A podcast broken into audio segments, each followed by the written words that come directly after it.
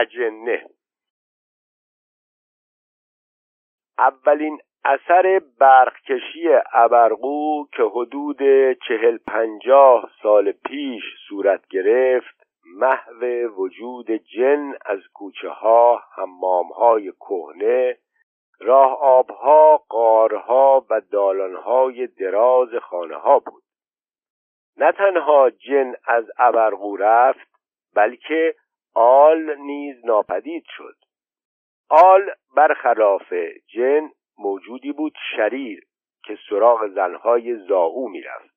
اگر زن زاو قمه یا تیغ آهنی در زیر سر نداشت آل که به اشکال مختلف ظاهر می‌شد در چشم به هم زدنی جان او را می گرفت ولی جن موجود خوشخیمتری بود. به خصوص جنهای ابرقو که گویا جز عروسی و داری زدن و رقاصی کار و کاسبی دیگری نداشتند بیچاره محمد اسکریم یکی از قربانیان همین میل بیپایان جنیان به رقاصی و خوشگذرانی بود. اسکریم پدر محمد دلاک بود و در عروسی ها هم یک نمایش یک پردهی قدیمی داشت که مربوط به داماد بدجنس می‌شد و تمامی نمایش در زیر لحاف انجام می گرفت ضمنا اسکریم رقص ترکه بازی را که بعد از اینکه چند پا شکسته شد از طرف ژاندارمری ممنوع شد در جلو عروس اداره می کرد اسکریم دلاک و متولی حمام کلوکو بود که از کهنهترین حمام های ابرقو و مرکز تجمع جنها به شمار می‌رفت. هیچ کس شبانه به این حمام نمی رفت و چه بسا که صدای شادی و داری زدن اجنه از آن حمام شنیده شده باشد. یک بار هم که سید شهاب الدین به حاجتی ناگزیر شبانه به حمام رفته بود تعداد زیادی از کسانی را دیده بود که هرگز قبلا ندیده بود. هنگامی که بیشتر دقت می کند متوجه سمدار بودن حمامگیران می شود آقا بیرون می آید و به حمامی می گوید که حمام از آدمهای سمدار پر است. حمامی که در سر بینه نشسته و حوله برپا انداخته بود حوله را اندکی کنار می‌زند و می‌پرسد از این رقم سم؟ و آقا لاحول گویان حمام را ترک می کند و اما کار محمد اسکریم از این مراحل گذشته بود. او یک بار غیب می‌شد و بعد از سه چهار روز که آفتابی می‌شد لاغر و تکیده شده و بر گرداگرد چشمان او حلقه های کبود نقش بسته بود. جنیان معمولا او را کنار آب که در آن روزگار محل آمد و شد آنها بود پیدا می کردند و با خود می بردند. محمد نه شهرتی به داری زنی داشت و نه رقص می دانست. ولی جنیان به هر دلیل او را مناسب کار خود تشخیص داده و گاه و بیگاه محمد را رو بوده و در عروسی های بیشمار خود به رقاصی وامی داشت. یک بار که بهدار تازه وارد در صحت داستان محمد شک کرد او شلوار سیاه خود را که از پارچه جیب یزدی بود کنار زد و جا به جا کبودی های بدن خود را نشان داد. محمد که خیلی کم حرف بود با این حرکت و با دو سه کلمه حرف حرف اشاره کرد که چند شب قبل که او خوش رخصی نکرده بود چون جنیان با ترکه خدمتش رسیدند. از این ماجرا معلوم می‌شد که جنها همیشه هم خوشخیمتر و خوش اخلاق و داری زن نبودند بلکه دست به زن هم داشتند. همه می‌دانستند که دو رقم جن وجود دارد. اصولا گویا در سیصد سال اول خلقت جنها بر زمین حاکم بودند. و چون نافرمانی کردند ازازیل با کمک فرشتگان آسمان به سرکوب آنها آمد و تنی را کشت و دیگران را آواره کرد و آنان در ویرانه ها و خرابه ها و حمام های کهنه و چاه ها مسکن گرفتند و جز در شب آمد و شد نمی کردند.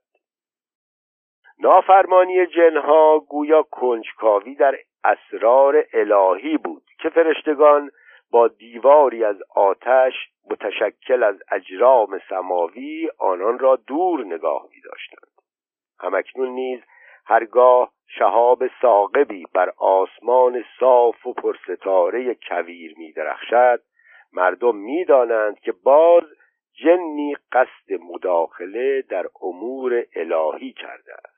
از این گذشته شیطان نیز از طایفه همین جنیان است. و اوست که به لحاظ گوهر برتر خود که از آتش است بر انسان که از خاک است سجده نکرد و مغضوب ابدی شد ولی در عین حال همین طایفه جنیان بودند که اول بار اسلام آوردند و برای شنیدن آیات الهی از سر و کول هم بالا می رفتند. پس جن خوش زمیر هم پیدا می شد و البته طایفه جنیان ابرقو از همین خمیره بودند و چنان که گفته شد طایفه خوشگذران و موسیقی دوست. ولی قبل از آمدن چراغ برق به ابرقو موردی پیش آمد که شهرت این طایفه را برای مدتی لکهدار کرد. این ماجرا مربوط می شود به محمد دیگری از خانواده بردستونی.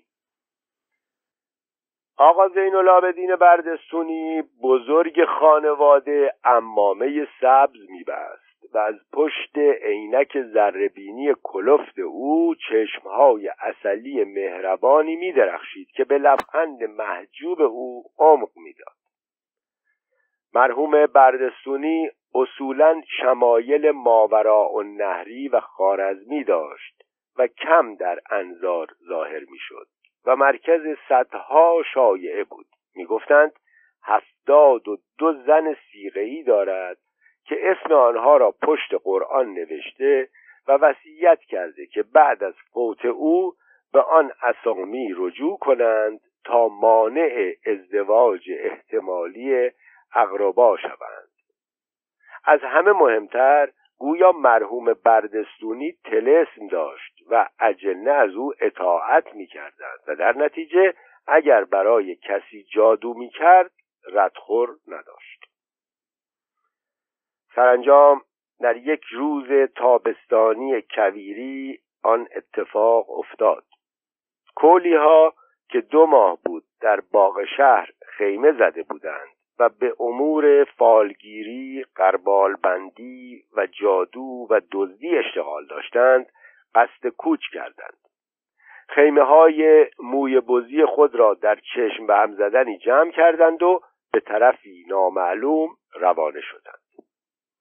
همزمان محمد نوه خواهری مرحوم بردستونی هم مثل قطره آبی که در کویر ابرقو بیفتد ناپدید شد. همه جا را گشتند. چاهها و قناتها و حتی قبور کهنه و پشت بام امامزاده را گشتند ولی محمد و کولیها با هم غیب شده بودند. از ژاندارمری به سعادت آباد تلفن کردند که اگر کولی ها را دیدند دنبال پسری با آن مشخصات بگردند. ولی نه کولی ها دیده شدند و نه پسری با آن مشخصات. حدس عمومی بر این بود که کار کار کولی هاست تا آن زمان کولی ها تنها به دزدیدن سگ و الاغ شهرت داشتند و بچه دزدی در تخصص یهودی ها بود که به خون تازه بچه برای کیمیاگری نیاز داشتند. ولی جعفر قلی خان با صدای کلفت هزار رگه و آمرانه خود کولی ها را متهم می کرد او همچنین موردی را هم در اندیمشک دیده یا شنیده بود و می‌گفت که کولی ها بچه ها را دزدیده و سپس پنبه نفتی را آتش زده در بطری میاندازند و زبان بچه را در آن میچپانند. به این طریق بچه لال شده و دیگر قادر به بازگفتن اسرار کلی ها کولی ها نمی شود و ضمناً آنقدر او را کتک می‌زنند که نوکر سربراه و خربان بی ادعایی بشود ولی عجایب این که آقا زین العابدین بردستونی در این میانه ساکت بود و او که اصولا در انظار ظاهر نمی‌شد اکنون به کلی قایب شده بود. حتی وقتی یکی از پسرهای زهرایی به بهانه تعمیر ساعت وستنواچ خود به در خانه بردستونی رفت چنان خانه سوت و کور بود که گویی احدی در آن زندگی نمی‌کرد. شای شروع شد. بیبی بی خدیجه خدیجه سلطان عرب بیبی بی فاطمه روزخان باغر لحافدوز ابوالجیگری ها و خلاصه تمام آنها که اخبار را کنترل و پخش می کردند انگشت اشاره را متوجه اجنه کردند. گویا یکی از جنیانی که بر آقا زین العابدین بردستونی آسی شده بود پسر را ربوده و احتمالا با خود به کویر برده بود. مسئله حل شد و کنجکاوی ها خوابید.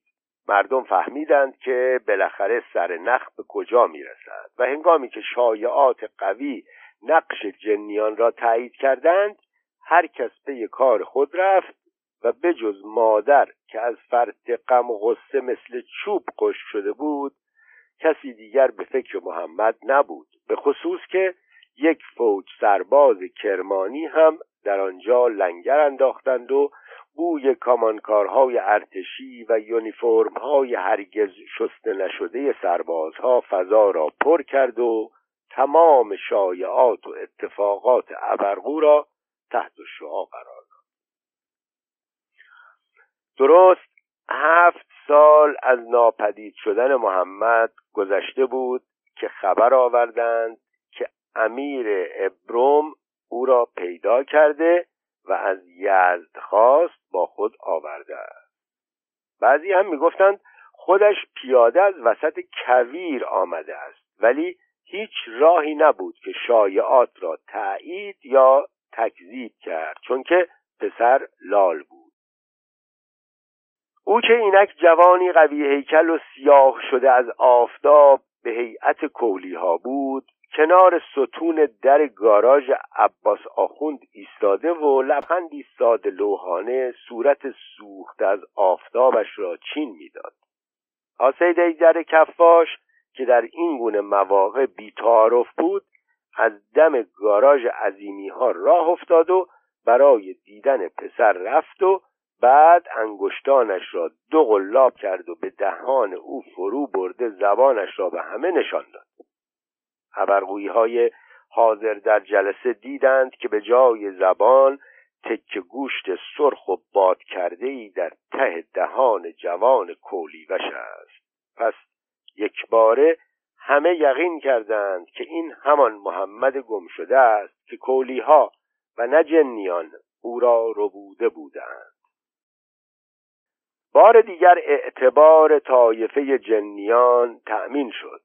ولی افسوس که دیر شده بود و چراغهای برق شهرداری همه آنان را فراری داده و هر نوع ارتباط مجدد با آن طایفه شادمان که جز داریه و داریه زدن و عروسی مشغولیت دیگری نداشتند ناممکن شده بود.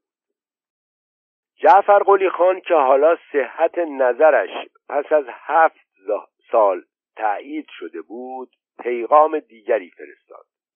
او توسط بشیر سیاه که از نواده غلامان بود پیغام فرستاد که مواظب باشند شاید خود این پسر جن یا آل باشد که به این قامت در آمده است تا به سراغ زن زاهو برود و کارش را بسازد.